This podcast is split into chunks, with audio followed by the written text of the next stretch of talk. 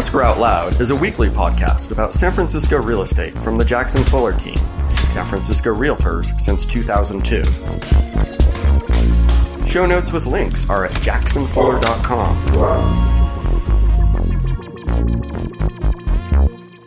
Hi, Britton. Hey, Matt. How you doing? I'm super duper busy. Congratulations. I think that maybe you need an agent to help you out. Or maybe just a personal assistant. How would that be? Uh, I like it. It's got a ring to it, and it seems like, you know, easy to do. Uh, what would their duty be to you? Would, for example, your personal assistant have a fiduciary duty? Uh, no, but they would if they were my agent. See what I did there? Something complicated. So, agency relationships. Uh, one of the most important and probably least understood concepts in real estate.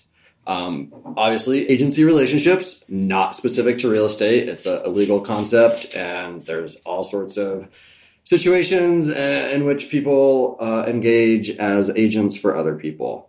But still, I've talked around the word fiduciary. So perhaps we can start with uh, talking about what an agent does, uh, and then maybe we can talk about a couple different kinds. I love it. All right. So, fiduciary duties include, among other duties, loyalty, confidentiality, and the exercise of utmost care, and in certain situations, reasonable care. It entails the full and complete disclosure of all material facts, the obligation to account to the principal, the obligation to act fairly and honestly and without fraud or deceit, and the duty to explain and counsel about that which has been disclosed or should have been disclosed. That sounds rather... I'm sorry, that sounds right. But wait, there's more.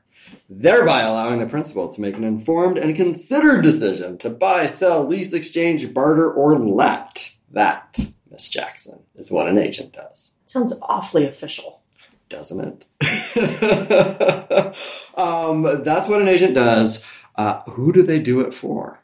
So, going from the general that you just spoke of to the specifics um, and to uh, real estate, in California, we have three kinds of agency, and this does differ by state. So um, if you're listening from Arkansas, your mileage may vary. And hello to our listeners in Arkansas who are not my mother-in-law. Uh, as long as we're tossing in disclaimers, we are not offering legal advice here. We are not attorneys. This is general information as we understand it, as we uh, encounter it. Uh, as real estate uh, brokers here in San Francisco, if you are trying to get free legal advice, free legal advice for your situation from our podcast, Britton, that is what I would call a very bad idea. Because we're not lawyers and we don't play them on T V. You would be a totally awesome television attorney. Why, thank you. You're welcome. My hair must look really good today. Phenomenal. Oh, thanks. Okay, back to the topic at hand. Uh, types of agency in California. Number one, buyer agency. Number two, seller agency. And number three, dual agency. So buyer and seller agency are pretty self-explanatory. If you're the agent for the buyer, you have a fiduciary duty to the buyer. If you are the if you're an agent of the seller, you have a fiduciary duty to the seller. Um, but with dual agency, you have uh, fiduciary duty to both. Correct. And I think where people get confused oftentimes is what entity, now there's a super unconfusing word, sorry, um, who does the agency run with it? Is it the person that I'm chatting with on the phone or texting with all the time about the purchase or sale of my property? Or is it the company uh, that I have engaged, that this person that's, is an individual contractor? So that's a really good question. And that's what confuses a lot of people because it runs with the brokerage, not the agent or the broker operating under the brokerage. So our clients who are closing tomorrow on the purchase of their lovely new home in Eureka Valley, I was their buyer's agent for the transaction, but their agency relationship was with Jackson Fuller Real Estate, with our brokerage. Correct. And they think of you as their real estate agent. Right. So, but let's say that that listing, um, I had the listing. Uh, I was representing the seller and I was out of town because I could never bother to be around here. So you were hosting the open house, met these lovely individuals. They said, hey, Britton, uh, we'd like to purchase this property. Will you write the offer for us? What kind of agency is that? So that is dual agency as well. And it would be dual agency even if you weren't constantly out of town and leaving me to handle everything.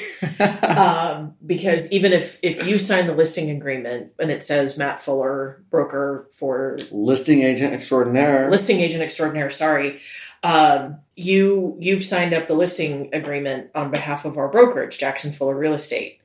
But if you represent the seller and I represent the buyer, we're both operating under our same brokerage, so it would still be dual agency. Right. So at the brokerage, it is considered dual agency, but often what people think is if it's just the individual, and just the individual representing both sides of a transaction is a very specific type of dual agency, but it is not the only type. Right. So because when you say dual agent, they generally think, oh, Britton's chatting with the seller, Britton's chatting with the buyer, therefore she's an agent for both. But that's not actually, you know, agency relationships aren't determined necessarily by who you chat with. Uh, it's who you're legally obligated to represent and, you know, who has engaged you to do that on their behalf. So not the individual with the brokerage. Correct. All right. So in agency relationships in uh, California, there are three steps to the agency relationship. There's the disclosure about agency relationship, there's the election of agency, and there is the confirmation of agency relationship. Um, and this can be a little bit confusing. Um, but the very first step is the disclosure step. And Um, in that situation, what we'll do is, uh, as your agent, you know, we'll give you a form and it says, it's actually just a copy of the California Civil Code that spells out buyer's agent, seller's agent, dual agency, what's legal and illegal, um, that's different in dual agency than in the other situations. So that is disclosure. Correct. Um, election is this thing that just happens. Uh, it's what you do, right? If I sit down as a buyer and meet with you, um, and I decide to work with you, I have elected you as my agent. Right. And it can be formal. I could, you know, sign a document where we codify that with rights and responsibilities, or it could be informal where we shake hands and say, let's do this until you decide I'm not the right agent for you. And then, you know, all I ask is that you give me the heads up and we can part our ways. Yep. Um, so that's election. And then confirmation shows up in the purchase contract. And, well, at least in our purchase contract is where we confirm it. And that's where you once again say, Company X and Company Z represent the buyer exclusively, the seller exclusively, or dual agency. And where is the one where people love to mess this up? The dual agency. Is right. It? The well, in addition to that, it's Coldwell Banker Office A. Oh, right. The franchises. Or, you know, multiple office locations for any company. Right. So if I work for anonymous real estate company A and, you know, we have a location in the marina and we're so wildly successful that I open anonymous real estate company A location two in... No, just, Valley. I was going to go to Stonestown Mall because it seems like space is cheap there these days.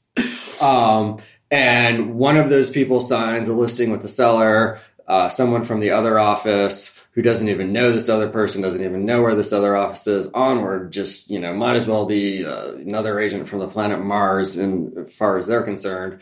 Um, but they're both with, you know, this the same anonymous real estate company. Is that dual agency? Yes. Crazy. Yep. So right now, the way it is in the purchase contract is you confirm agency by saying name of brokerage, name of brokerage, buyer or seller agency, buyer, seller, dual, right? What happens in the next revision of the contract coming up in twenty nineteen is that in addition to putting the names of the brokerages, you'll have to put the names of the agents. And I believe you also have to put the license numbers of the agents, but not the, the brokerages. So instead of two bits, it now becomes six pieces oh. um, to make it much more clear. Brokerage, salespersons, um, is it or is it not agent agency? Well, there so you there you have it. Um, so that is the confirmation of agency. What about implied agency? What's that? So implied agency is, um, let's call it a slippery slope. Say someone, um, a potential buyer walks into an open house, they start talking with uh, the agent holding the open house who may or may not be the listing agent. And let's just say it's a listing agent. And the listing agent starts saying, well, if you write an offer um, with such and such terms, it would be really attractive to the seller. Suddenly you're giving advice to that person and you are acting as their agent because you are advising them on how to conduct a real estate transaction. So the lines can get blurred on this really quickly without even intending to.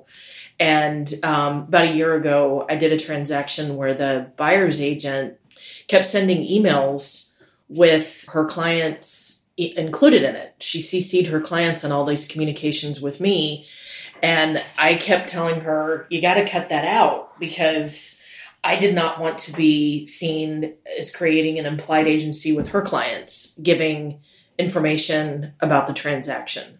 So every time I would reply, I it felt a little rude, but I would take the buyer's email addresses off of it just so I did not inadvertently create an implied agency position. So, yeah, I mean, it's often confusing enough to everyone about who is representing who, even when um, you're only speaking to and on behalf of the parties that have engaged you.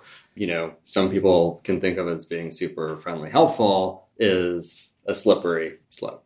It can be. Nobody likes a slippery slope. Nobody likes slippery slopes. Um, so as we've been chatting about this, kind of like what strikes me about agency relationships is, you know, when people are out house shopping, often they're like, I've got access to listings. I'm going to go get myself a house. And then they find it. You know, it's, it's not hard to do, right? I, you know, like we've never been proclaimers that our value is search. Like we can be tenacious. I think there's value in that.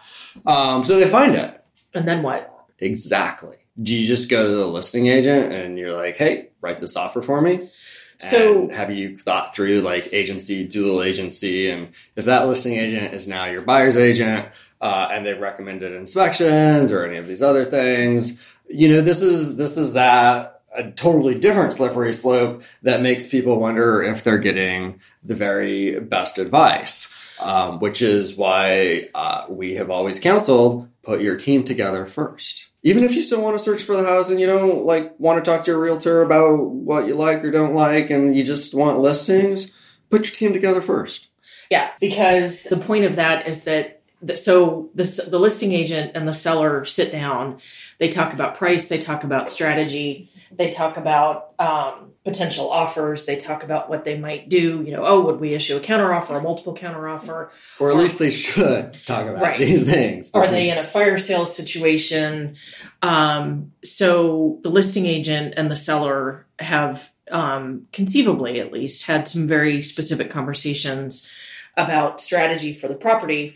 And so if a potential buyer goes straight to the listing agent thinking that they're going to get a better deal, that listing agent cannot perform his or her duties to both parties. Well, that's always been the argument, right? Is that if your idea of negotiation is that for me to win, you must lose, then dual agency will never, ever satisfy you. Right. Um, what a dual agent can do, what we offer in that situation is a meeting of the minds. Right. And we have... Was, and I don't think that's wrong, right? No, Some no. people are like, hey, like that all makes sense to me. My mind is met. Let's do this. Yeah. And, and that's... That's great. Other times, no. And that's cool too. I've We've done it before when we've had people say, I see the value in this property. And we've never done it in a competitive bidding situation because that's not fair. We have right that you know that's a that's been a common wink wink tactic in really hot markets is to be at the open house and be like, hey, wink wink, work with me and I'll I'll, I'll make sure you get this right. And as a, just a little aside, I wrote an offer for a client several years ago, and he did not get it, and then it closed for sixty thousand dollars less than our offer, and the listing agent had represented the buyer as well.